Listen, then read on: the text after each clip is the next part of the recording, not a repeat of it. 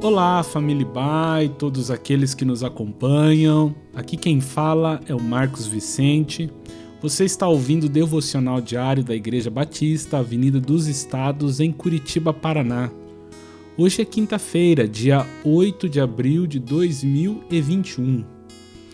Durante esta semana, é, estamos meditando sobre o tema Jesus para além da ressurreição.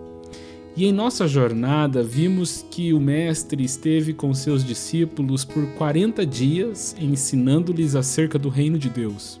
Reino este que se propagaria através deles quando estivessem cheios do Espírito Santo. Após sua partida para os céus, os discípulos, 120 entre homens e mulheres, esperavam com expectativa, fé e confiança a promessa feita por Jesus de receberem tal poder para continuar sua obra. A promessa se cumpriu. Atos 2, do verso 1 até o 12, nos relata como isso se deu. O cumprimento dessa promessa ela foi visível, sobrenatural e surpreendente. A partir do verso 4, nós lemos o seguinte: Todos ficaram cheios do Espírito Santo e começaram a falar noutras línguas, conforme o Espírito os capacitava. Havia em Jerusalém judeus, devotos a Deus, vindo de todas as nações do mundo.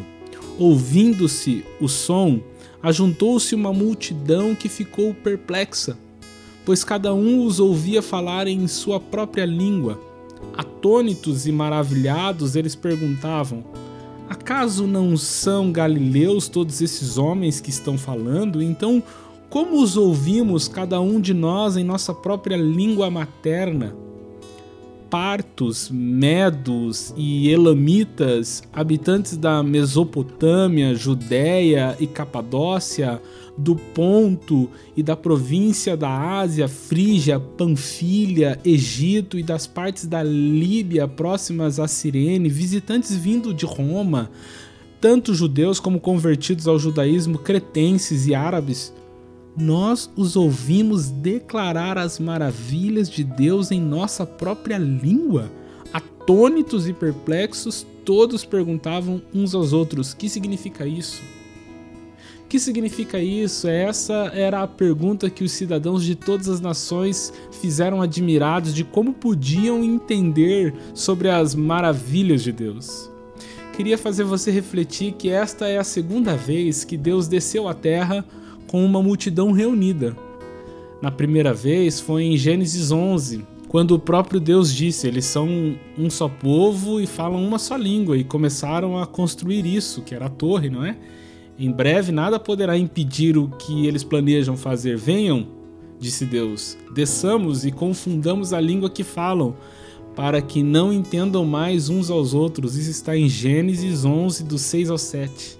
Naquela reunião, lá de Babel, ainda que em unanimidade, a intenção ela era carregada de orgulho, de ambição maligna, autoconfiança e um desejo idólatra. Então Deus desceu e confundiu as línguas. Ninguém mais se entendia. Um estranhamento se instaurou e a obra não prosperou. Porque quando as pessoas não se entendem, nada prospera. Em Atos 2, Deus também desceu o Espírito Santo veio sobre os discípulos e a primeira ação que tiveram foi falar e falar em outras línguas. Este fenômeno da pluralidade de idiomas foi um sinal de que o Espírito Espírito de Deus rompe barreiras geográficas e linguísticas. O mesmo Espírito que fecundou o universo agora fecunda a igreja, revelando seu propósito primário, que é anunciar as grandezas de Deus e unir a família de Deus sobre a terra aquele estranhamento de línguas lá em Babel já não existe mais em Jerusalém. Jesus disse que os discípulos receberiam poder para testemunhar em Jerusalém, Judéia, Samaria e até os confins da terra.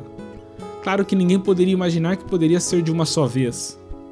O poder do Espírito Santo, de fato, ele é desconcertante a ponto de termos de nos perguntar: o que significa isso? Quando ele age, esta é a pergunta que fica: como? Queria finalizar convidando a todos nós para fazermos uma oração simples. Que o Espírito Santo encha a nossa vida e nos auxilie na comunicação com os que estão à nossa volta. Isso mesmo.